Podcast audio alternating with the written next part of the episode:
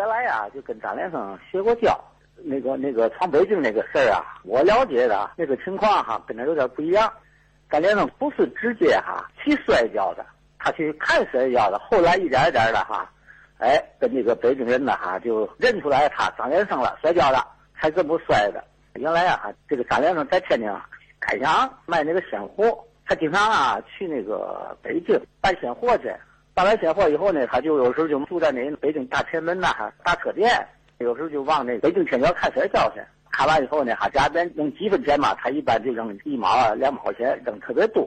天桥调查一看张连上那个打扮呢，好像知道是天津卫人，因为他穿的是那种天津卫那个老的那个半大棉袄，戴着布帽子，哎，知道是咱天津人，就引起这个天桥老练注意了。后来他们就议论说，这人是干嘛的呢？往这看摔跤也不年事，就是一给给那么些钱。后来呢，北京有一个赵老在咱那天津北站呢，哈要地儿。后来呢，叫天津人把那厂给踢了，就回北京了。这个人，你说有天津有人，老几干嘛要看摔跤来的，也不知道干嘛的。赵老，你这么在这个天津待过几年嘛？肯定你了解这天津摔跤这帮人。赵老不是，等哪天要来的话呢，哈，他再来的话，就叫我去，我看是不是谁。这么着，那天张连生又去了，坐那儿就去看天桥这帮老练就发现以后呢，赶紧请这赵老去。哎，赵老一看呢，这个人呢，哎，是天津张连生。北京人呢，哈，一听说张连生来来帮他来呢，哈，哎，就愣下这个张连生，就说今天啊，你看了吗？看摔跤来着了，天津这个张连生啊，哈，哎，到咱这叫他来了。张连生啊，没没面色，没理他。哎，这么着呢，哈，就走到张连生面前了。哎，你是不是那姓张？当时张连生呢，哈，老前辈张连说，哎，我不姓张，我姓郑。哎，这帮人一愣，但是他这帮都行家呀。他一撩那个张连生的那个帽子，天是过去老式的帽子，都捂着耳朵。哎，一看你这个耳耳朵都卷了，你说您不您不是撩跤，耳朵卷了哦。张连生一看这个呢，一般他们都懂行，一看耳朵卷都都练过摔跤，肯定是是摔跤的。这么着呢，张连生一看这个呢，哎，说不行，教人也上来了吧，这就下下场地了。那时天时还没有没有一个人去北京了啊，张连生哈是头一个人，头一个撂吧。在北京撂跤，那可想赢可不容易，因为北京它地下它是个脚窝子，过去的铺库都在北京。张连生心想，今天是福不是祸，是祸也也躲不过。撂吧，这北京人呢，一开始他不让不上棒链啊，他上一般人。为嘛他得看看你，你是嘛架啊？你是左边右边？你是那是嘛棒？然后他一点点才才派派人的。哎，结果呢哈，三跤嘛，赢了两跤，后来给对方翻了一跤，就算第一关过去了。第二关呢，上来一个哈棒链的，手也尖呐哈，这个腰腿也好，各方面也行，但是他还摔不着张连生。俩一也一脚，最后张连生有一下，他自己又拿手的板叫温三把温，这是张连生四大绝活之一温，就跟着那个背口背口袋赛那种叫，他叫温，这一下就把对方哈摔下去喝下去了，一喝的话，整个把这个对方的北京这交手的这个脑门啊，就戳了一层皮下去。张连生撂跤狠呐，哎，结果呢哈，这帮一看呐，一看张连生这这技术够棒，他们才把那个哈号称那个北京摔跤大门叫孙勇孙傻子，才派上来跟张连生聊。这孙勇孙傻子是是是什么个人物呢？在北京那算算算一头把交椅啊，过去是深山的大伙计，那跤撂的，一般人都比不了他。把这个孙孙荣上去了，孙荣叫孙傻子。外号叫北京大门，嘛叫北京大门呢？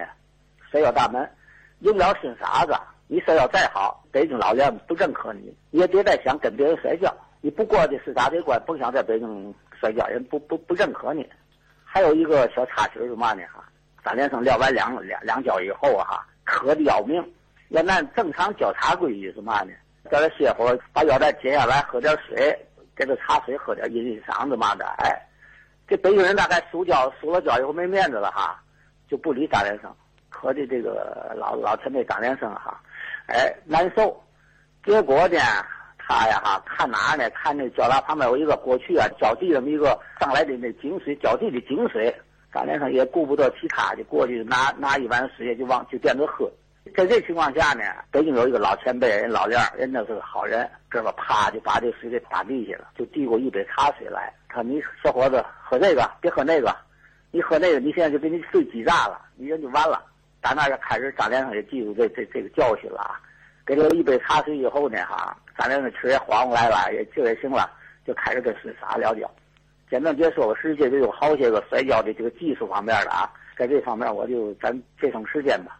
咱俩一开始哈摔成了一比一，第三下哈张连生哈俩就就往劲儿了，技术那就甭提了，各方面都好啊。这孙傻的是个高，大半肚，张连生的个比较矮，都都下三盘的东西。但是张连生哈有一下绝活叫浪涛，就给孙傻用上了，抓住了哈孙用孙傻这个破绽。一下，浪涛就把这个孙傻给掏下来了。掏完以后，这一下能把他那个小台有个有一个摆茶壶的挑难。这个张连生啊，这也不说哈，咱说现在是个谜啊，不知道是诚心呢还是误砸呀，能把这挑难给砸折了，这把孙啥也砸下去了。好嘛，这一下啊，轰动整个天桥教台。这观众一看，哎呦，老亮都眼都直了，哎呦，不知道使的嘛办啊。好嘛，孙傻子，没没人赢过孙傻子。你说这孙傻子哈，棒到嘛程度呢哈？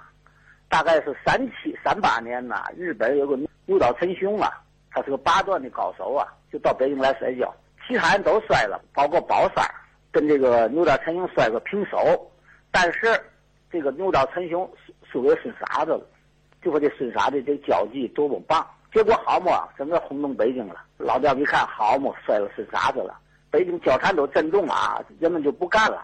这帮有一个以那个谁啊，满宝森呐为代表的这个这帮摔还要跟张张连生啊这个死拼，那一棒走还要摔。张连生一看这这怎么办呢哈？哎，结果正在在这时候呢，这话题远了有一个哈，有一个经常嘛就看摔跤一位，这人呢人打扮老戴着个墨镜，年轻的长得也挺俊巴的。到这个交叉聊交啊，从来不说话，只是看完以后给一部分钱。天天交叉也知道这人不是干嘛的，咱知道是个文人。有身份，到跟前一看，一看这样的话，这个北京人有点搅和了，人家就过去了。过以后就跟那个他们张学的宝三说，那意思您这样撂跤不讲武德。后来据说啊，把那个枪都掏出来了。结果这个北京人呢，这帮就没敢再往下闹事儿。后来呢，人家临走时给张亮一个一个名片吧，说有嘛事儿来你可以找我来，找我来。后来据后来才知这人是谁呢？川岛芳子。日本间谍的一个人，咱就不提那个玩意儿，那这块实际还有他的故事，咱就先不提那个事儿，咱就说这个摔跤的事儿。哎，结果呢，张连生一看这怎么办呢？一看一个人经过这么些人呐，就赶紧给那谁呢？天津有个他的好朋友叫张红玉，那是还没成立四大张。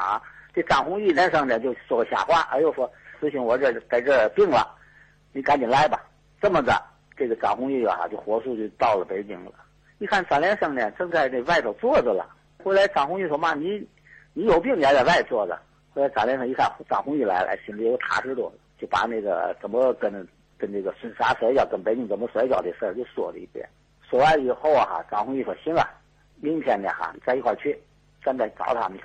哎，这块故事我听到，我怎么知道的呢？因为我当时啊，我跟那个前辈张连生啊哈，七零年吧，开始跟他练摔跤，我也在城里住。原来张连生他就在那个北马路。北马路小学对过有个建新旅馆旁边那个独门独院小二楼，我呀经常也去，他也喜欢我。这么的，我在他家里头哈听到的，因为当初啊有个嘛前提呢，有一个保定的一个记者呀哈，反正是新华路体育场的正式中国式摔跤教练，就带着那个新华路那个体育场那个一个介绍信呢，找到张连生，那意思惦着问问这闯北京的事儿啊，谈谈。当时呢哈，这张连生就没提。等人走以后呢，哈，就没没提到这个事儿，就就就打岔，不愿意说。我后来我就问我老练，你我一般我们都管张练叫老教练了，岁数比较大。我老练，你为嘛不说呢？你看外头人家登报嘛，张奎元呐，张宏宇，我这嘛事迹报的有事登，为嘛您不说呢？正正不好机会。张连生说嘛，哎呀，你管我叫金平啊，这儿你不知道，咱呐，好与坏咱自己不能说，咱呐得叫别人说。王婆卖瓜，自卖自夸嘛，那不是咱练武人的风格。这这些事儿啊，得叫人家说。他我现在基本谁问我也不说。他我今天是事儿赶事儿赶到以后哈，老老爷才跟我讲的这个经过，所以我知道的比较详细啊，也比较真实。哪点我就没不明白，我这子也也是通过这个咱这节目哈，再问问这个。当时啊，张红玉去完以后呢哈，正好呢，老爷子给我讲到这会儿，正好来人了，一打岔打过去了。张弘毅肯定是到了北京，也到天桥交叉跟张连生，但是跟谁聊的，结果我现在还是不知道跟谁聊的，赢的谁？哎，这段啊哈，我就不太清楚了，咱也不能不不敢瞎说。后来怎么形成的四大章的？天津跟张红玉跟张连胜打交打开天津这个这这交叉大门了。后来就谁也去到了，就是那张奎元、大老九九爷，九爷去了北京这个天桥，跟谁聊的呢？一个叫白景文的，还叫李文江的，这也在在北京也挺有名的啊。跟李文江大概摔摔平了哈，赢了白景文了。赢完以后呢，后来九爷大爷后头哈，九爷呀给那个白景文呐翻了胶，叫外头看不见啊，实际上还给他翻胶，也就给让让他，叫人看不出来。哦，宝三儿啊，那是摔跤里的老前辈，演特别贼啊！一看这个挺友好的，再想赢这这天时这个四大张这个跤不好赢，哎，在那打住就哎，今年打住，今年这跤咱不撂了，咱提前收工。北京人呢，为了就是这个感谢这个四大张，也承认这天津天津教四大张的教的这个棒啊，哎，这么着，我再提提张鹤年，这张鹤年呢摔跤差点，但是武术因为是武术家教，他主要练白拉根儿的。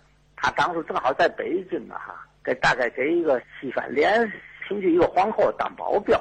后来呢，他知道天津，哎，这帮人都往那儿去了，害怕这这把他们吃亏，因为他在北京挺熟的，这么也到了。到这儿交叉了，这么着四个人哎聚集到了这个交叉来了。打那开始啊，这四大张哈在北京基本就叫响了。为嘛形成这四大张呢？后来这个北京人呢哈，这帮老练一看天津这帮交好啊，也讲武德呀，够朋友。宴请他们在哪儿呢？在那个前面有个哈三一轩饭店吧，请他们。开始就竖起来，哎，天津的四大张。实际这个天津的四大张是人北京老练们摔跤老练给竖起来的，给封起来的。后来呢，关越来越走越好呢，就哎，就拜了一个异姓八星队，就有一个十三太保，这个四大张形成了哈。张连生这个功不可没，因为当初哈，天津人没有到北赶到北京摔跤的，就张连生摔的是傻子，这么着，北京人才服了，把这个北京的摔跤大门给打开了。哎，这个事儿呢，我说的东西都基本，这老爷子不往外说这些事儿，北京人呐也写过书。大他们写的，他们绝对不会写这个事儿，他们不愿意说，他们只能说当初跟四大聊交，因为体力不支，人就败下阵来。实际可不是那么的。这是咱的节目要提到这个摔跤这块儿，哎，我就把我自己啊，小时二十多岁啊，我问知道的事儿，我现在就给大伙说这事儿呗。还有一个问题啊，我现在提出来一个问题是嘛呢？哈，上次那个刘一鸣啊，哈，刘先生说好像那说那个有一个，那是曹哑巴曹永全呐，哈。他说是好像是周五爷的出来三官的，但是啊哈，据我了解，因为我呀哈，原来我在那个前辈张连生家里头啊待的时候哈，这个曹哑巴、曹永全啊，哎去去过，张连生还给我介绍这个你曹师叔，哎，呃，实际呢，好像他跟张连生也练过，具体是跟张连生练的，还是跟的周周五爷练的？哎，这事儿咱咱再听您的这个。其他的老前辈们呐，是干嘛的话，哎，再确认一下子吧。或者有这里有前后都跟都教过，都学过，哎，我有一个这么个问题吧。